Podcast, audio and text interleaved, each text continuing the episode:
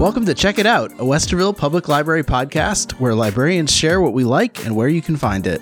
I'm Jordan, an adult services librarian. I'm Megan. I'm an adult services librarian. And I'm David, the supervisor of the Innovation Lab.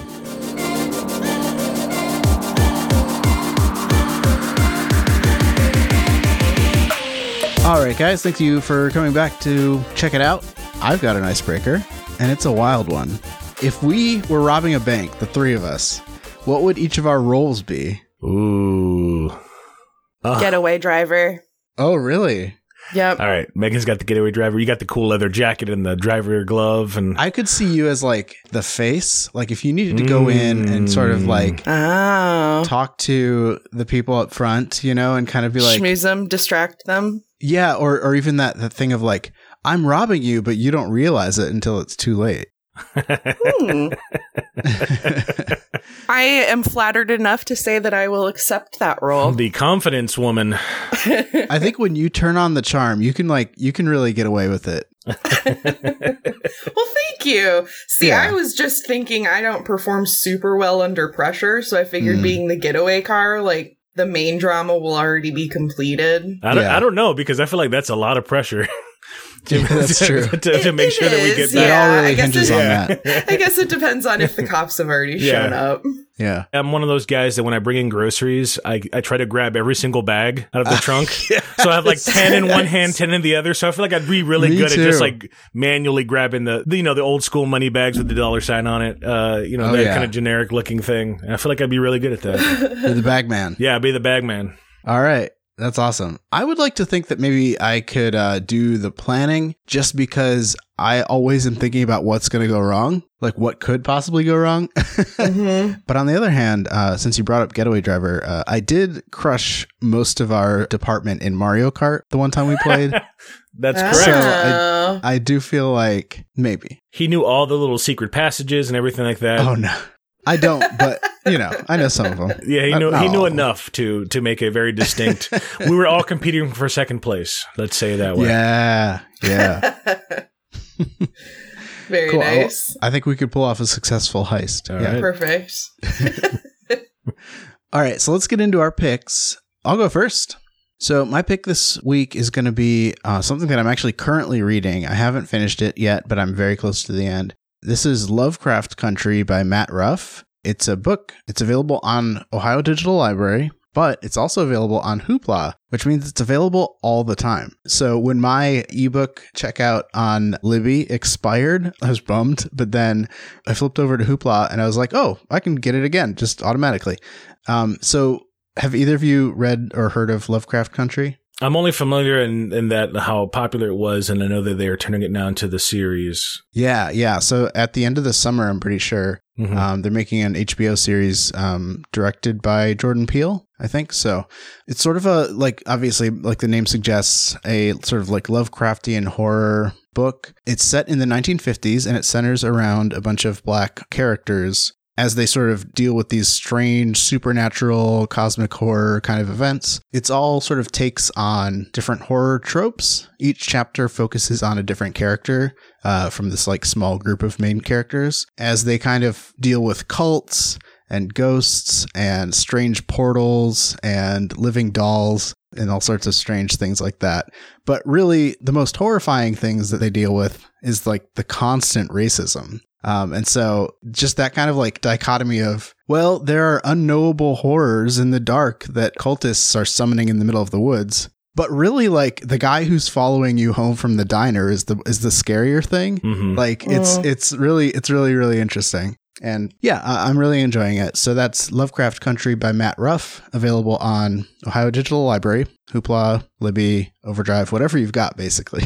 Very nice. That's awesome. Check it out. Uh, today, I'd like to recommend a book called Factfulness, ten Reasons We're Wrong About the World and Why Things Are Better Than You Think. It's by Hans Rosling. Basically, it's a book about statistics and human perception, just like as a very broad generalization of what it's about. Each chapter focuses on a different aspect of how people misinterpret statistics and how people misperceive the world. So like just off the top of my head. I read it quite a while ago, but it really stuck with me. And one of the examples that I can think of off the top of my head is um, that the world's actually least violent than it's ever been in human history.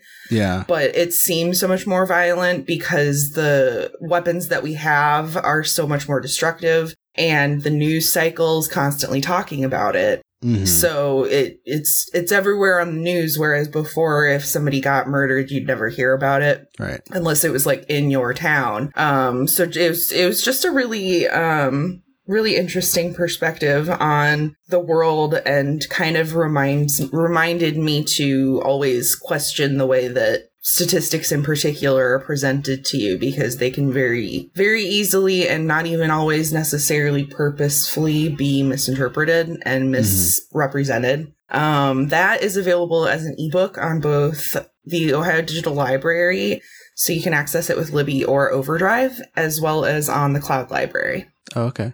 Cool. Awesome. I'm sure that has like stuff about like how you're, you know, more likely to get in a car crash than to be like eaten by a shark. But then people are more afraid of like sharks than. Yes. He talks about how bad people are about perceiving risk. Mm-hmm. Um, that you're way more, like you said, you're way more afraid of something that is way less likely to happen, even mm-hmm. just because it seems scarier. But like, yeah, you're way more likely to be murdered by your spouse than you are by some stranger in the alley. But that's uh, what you're more afraid of, is the stranger in the alley. Excuse me while or, I get up and lock my door real quick. Yeah.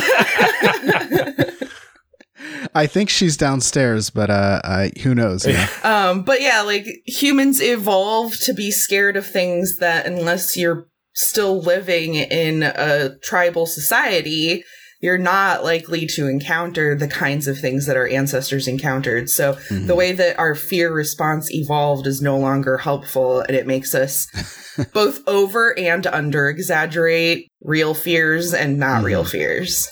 Mm-hmm. Yeah, that's interesting. So I would definitely check it out. Check it out. All right. Thanks.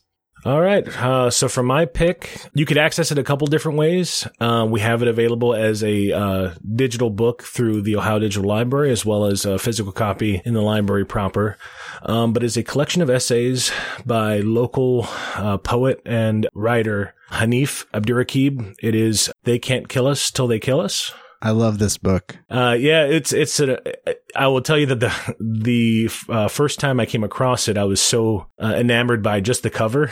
Yeah, I had recognized the name. He's a very solid follow on Twitter. Oh yeah, he's and great. I had seen him uh, over uh, the last couple of years retweeted by people in various spheres that I've kind of followed: uh, comedians, uh, authors, podcasters, different things. I kept seeing his name come up, mm-hmm. and then I I realized that actually he was a local artist. And so then when I came across this book in a library. Um, I picked it up, and uh, in this one, he's written a couple of different things. He's also a poet, and so he has uh, books of poetry as well, uh, has written a lot about various things in pop culture for um, a slew of online portals, um, and has um, released a couple of collections over the years. Uh, but this one was the first one that I came across, um, came out in twenty seventeen. The cover is uh, someone in a hoodie, uh, like almost like a werewolf, and that immediately kind of drew me in. Uh, but what's really great, um, Hanif is a black man, uh, growing up in Columbus, is someone that, you know, associates himself with various subculture groups like punk rock. And, you know, obviously, as I mentioned, he's a poet.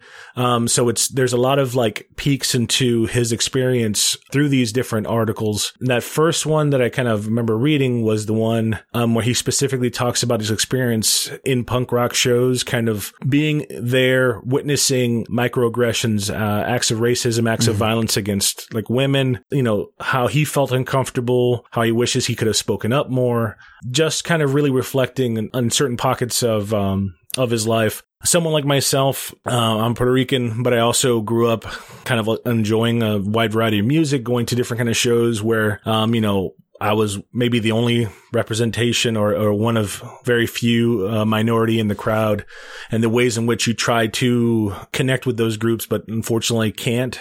and the ways in which you're kind of affected by that. He also has a really great um, article uh, or a little write-up in here about uh, Ric Flair, the professional wrestler, and how he's like almost like one of the best rappers ever just because of um, how he's able to put on airs, right? Um, how he's able to talk smack. For those who are unaware, Ric Flair, you know, has been around for decades. And in the last, I believe, five or six years, he even was uh, kind of featured in a uh, recent uh, rap song where uh, a young rapper was kind of talking about, you know, putting on that sort of persona. And Ric Flair actually shows up in the video, uh, which is which is uh, wild to me. But just the idea of, you know, as someone who also grew up watching professional wrestling, recognizing uh, individuals. Like I said, he's such a unique person. We have not only these books, but other books written by him. He is someone that's local. Uh, I've mentioned in previous episodes about supporting people, especially right now, uh, supporting Black artists, but also uh, supporting local artists as well. Uh, and I think he has brought such a, a special spotlight to the Columbus community, mm-hmm. showcasing just how unique it really is when a lot of times people kind of uh, don't consider us on the same uh, level as, uh, you know, like an L A or in New York or anything like that. But he really kind of tries to focus on how unique some of the culture is here, some of the struggles of that. Uh, so yeah, I would recommend this collection, They Can't Kill Us Till They Kill Us, Hanif Abdurraqib, uh, through the Ohio Digital Library or physically through the library as well. Yeah, awesome. Check it out. All right, so that's going to do it for us here on Check It Out. Megan and David, thank you for being here. Thanks for having yeah, us. Thank you. And thank you for listening to Check It Out. We'll be back next time with another episode. Bye. Bye. See you then. Bye.